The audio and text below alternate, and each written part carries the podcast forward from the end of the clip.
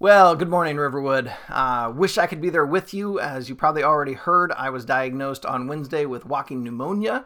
Uh, Wednesday, Thursday, and Friday uh, were pretty miserable. I'm recording this on a Saturday evening, and I'm feeling a bit better. Uh, still kind of feeling weak, uh, tired, but uh, I can tell I'm on the mend. However, I did some more research, and looks like I might still be contagious Sunday morning. So my way to show that I love you is to not come.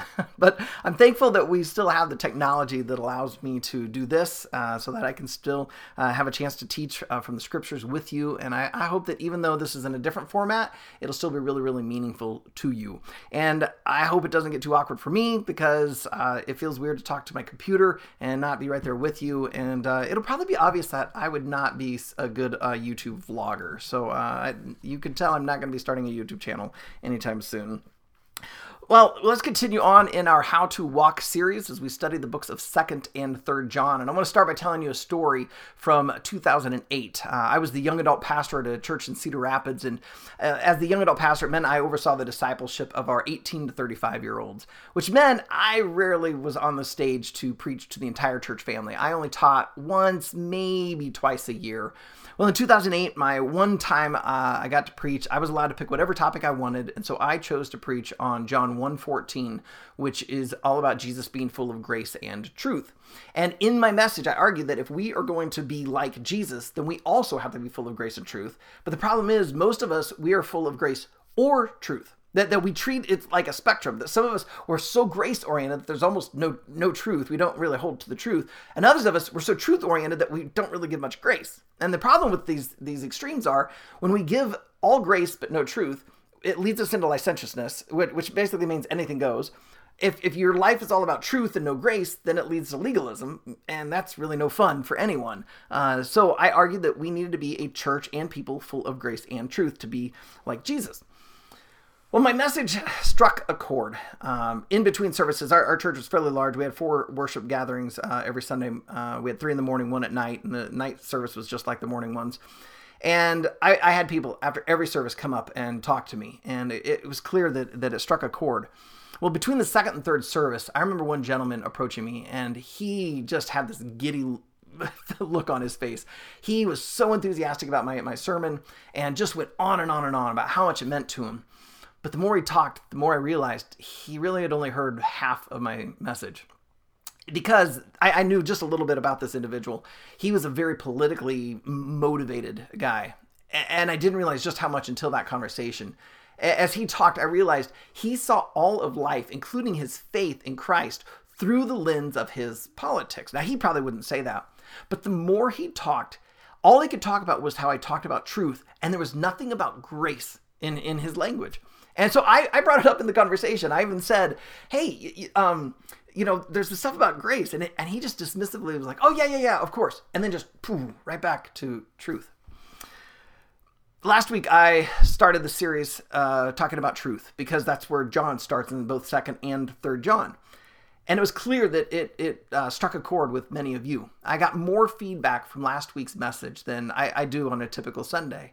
And while I'm really, really glad that that it helped a lot of you, that it, that it really impacted you and touched you, um, you you've got to listen to this week because uh, while this week may not be nearly as good or as powerful because of the medium and how I've been doing, uh, the, the message is still really, really important because if we become a church that is all about truth, we will cease to be a church that is about people. But God is about people. That's why this week, as we dive into 2nd and 3rd John, we're going to see that if we really are people who walk in the truth, that we are also going to be people who walk in love love for one another and love for the stranger. So if you brought a Bible, please open it up to Second John. Uh, like last week, we're going to be in both Second and Third John. We're going to spend most of our time in Second John, and we'll dip over into Third John to help see an illustration that brings out what John wrote to the church in Second John. So if you don't have a Bible, don't worry about it. You can just listen in. Uh, if you do have a Bible and you're not quite sure where Second John is, you can see that it's kind of uh, way towards the back in your Bible. So keep flipping way back there. And excuse me, if you've got a Bible on your smartphone, totally feel free to pull that out and use that this morning and let that be your guide. So let me read Second John. We're going to do verses 5 and 6. Then we're going to go over to Third John, do verses 5 through 8, and then I'm going to pray. All right, so Second John, starting with verse 5. And now I ask you, dear lady, not as though I were writing you a new commandment, but the one we've had from the beginning, that we love one another.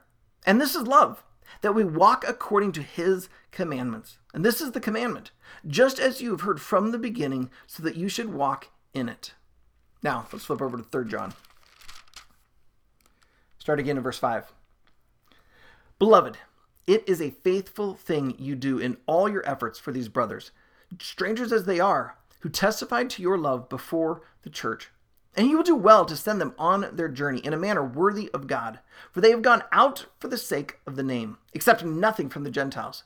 Therefore, we ought to support people like these, that we may be fellow workers for the truth. Let's pray.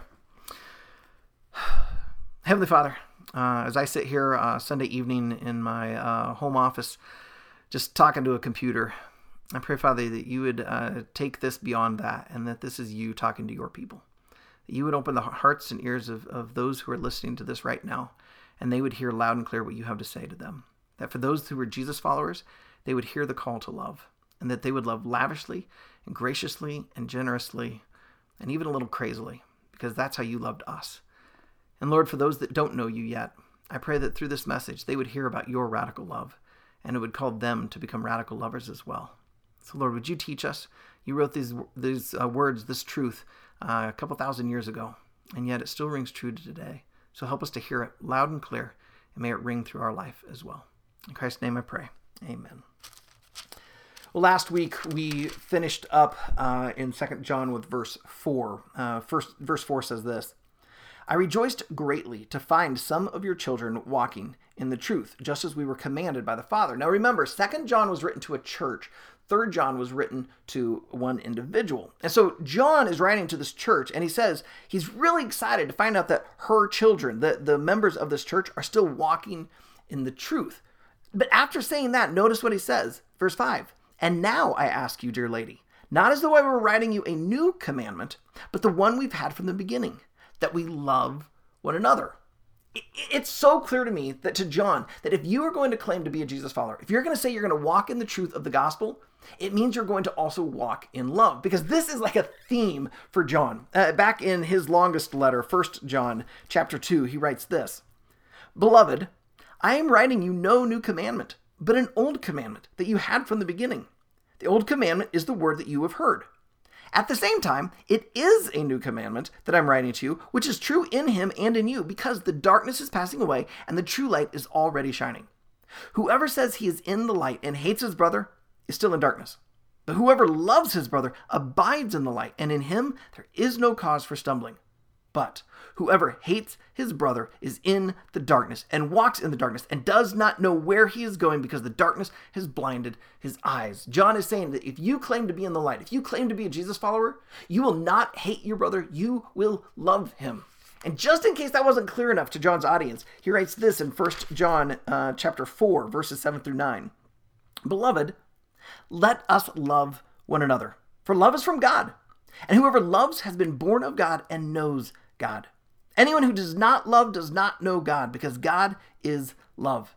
And in this, the love of God was made manifest among us, that God sent his only Son into the world so that we might live through him. You've got to remember, John lived on the earth with Jesus for three years. He saw Jesus uh, do amazing miracles. He heard him teach unlike anyone else. He also saw Jesus die on a cross but rise again from the dead and it changed John's life. This is the most important thing to him. And he sees the love of God through this. And that's why, yes, truth matters, but the truth that matters is the love of God. And so if we realize that the truth of the gospel is about God's love for us, we are then going to walk in truth. I'm sorry, we're going to walk in love towards others.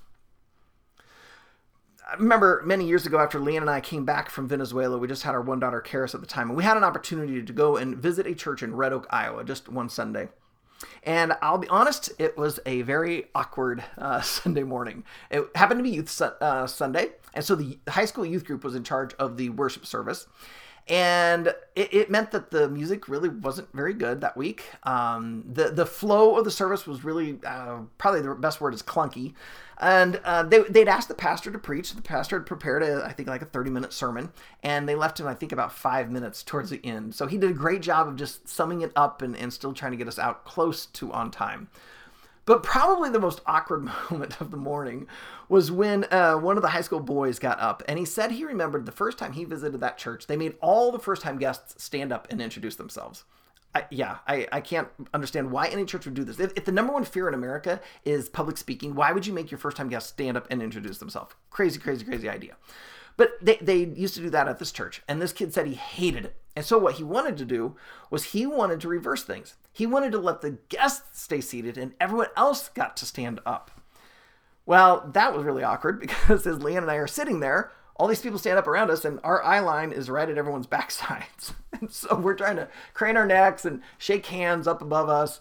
And finally, we just stood up and uh, started talking to people. But it, it, it was, trust me, it was really, really awkward.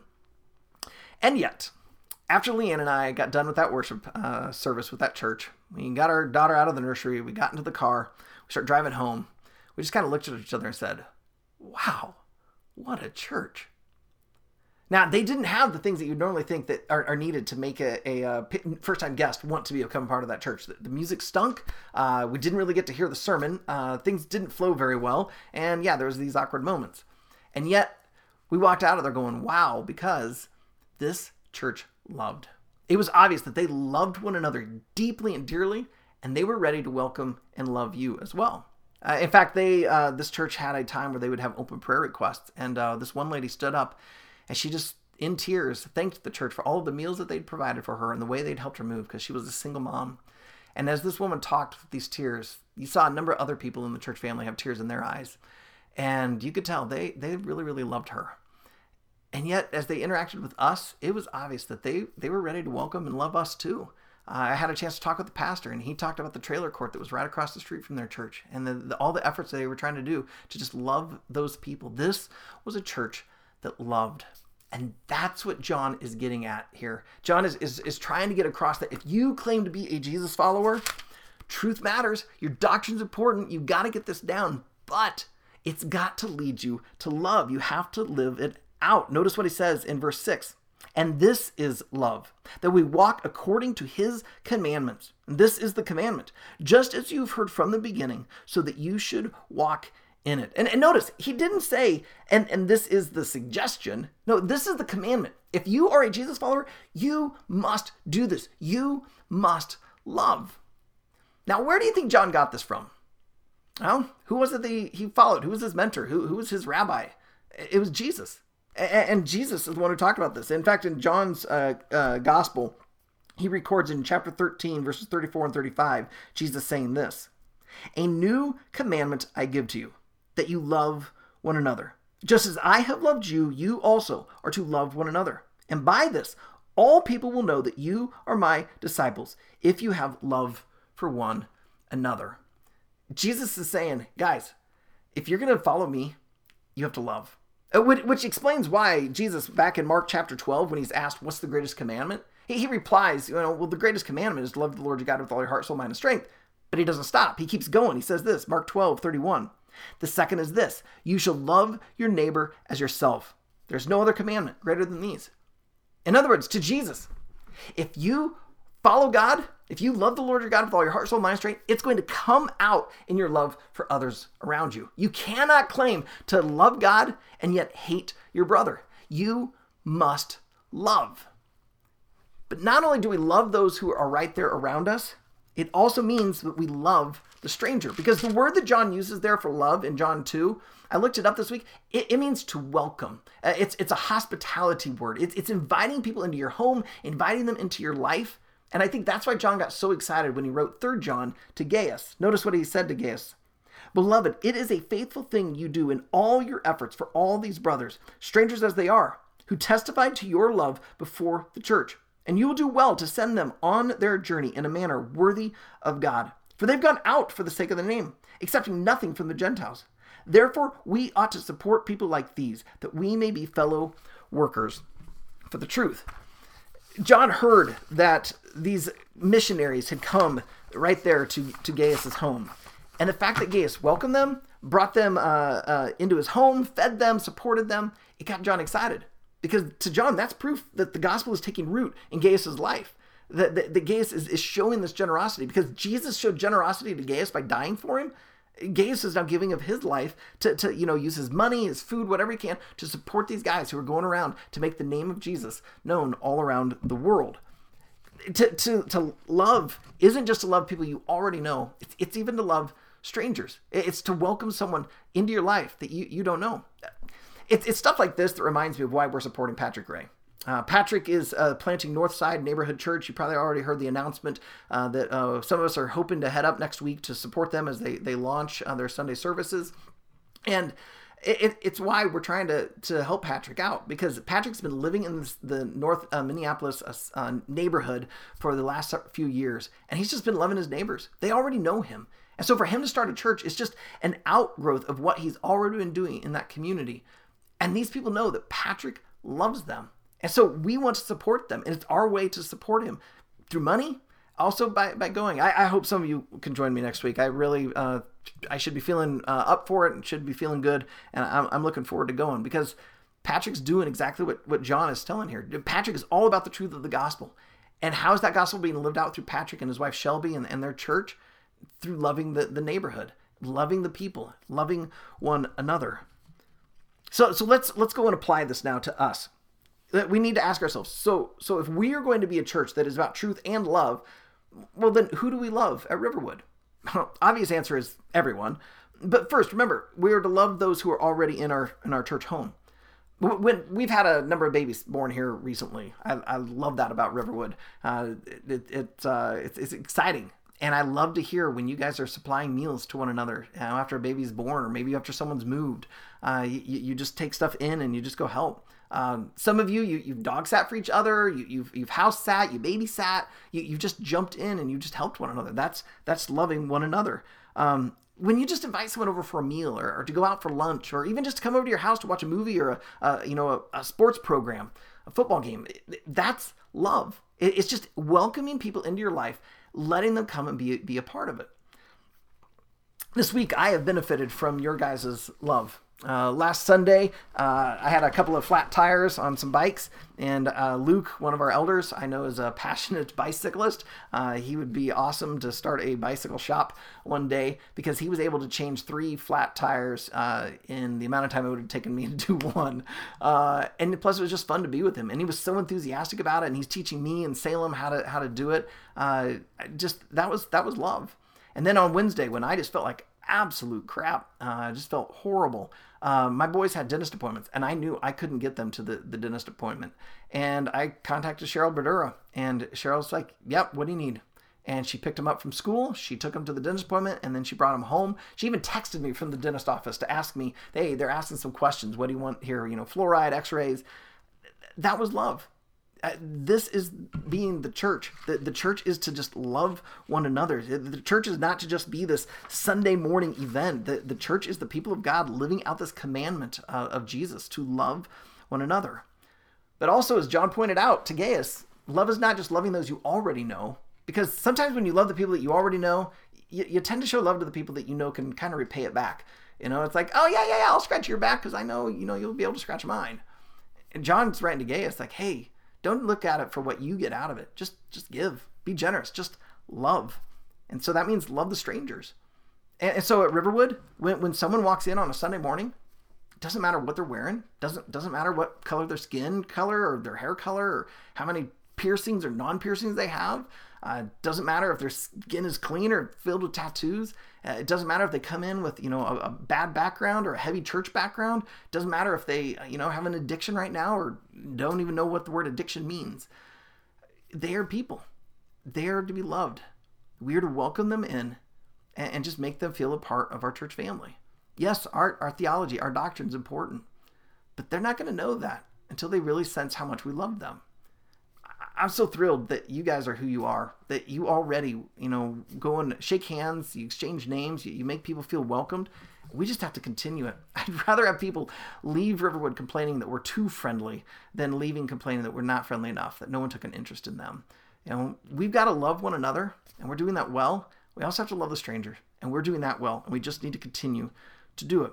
Because if we are going to truly be a church that walks in truth, we have to be a church that walks in love. You, you just can't have one without the other. You, you, we have to be a church full of grace and truth. this was obviously very important to John as he writes, writes about it in, in his gospel and then in all three letters. And the reason it was important to, to John is because it was important to Jesus. Because to see to Jesus, the way you treat others, the strangers, those you already know, the way we treat one another, it reveals how we feel about God. And so if we're going to claim to be Jesus followers, if we're going to claim to love God with all our heart, soul, mind, and strength, then we have to love those around us. And so may we do that. May we be the, the church that loves and loves well. And then maybe we'll just see some lives be changed. Heavenly Father, um, I pray that something I said would impact uh, those that are listening to this. Um, that you would truly make us a church that loves, that we would love those around us. Uh, love takes risk, uh, love takes sacrifice, uh, love is selfless. So, Father, for that to take place, we need to be people who are rooted in the truth of the gospel. Because, Jesus, that's what you did. You sacrificed your life for us, you gave it all up so that we could find a relationship with, with our Heavenly Father. So, God, would you make us these type of people? Would you make us a church full of love? That we would love one another, and we would love the stranger because we love you. In Jesus' name we pray. Amen.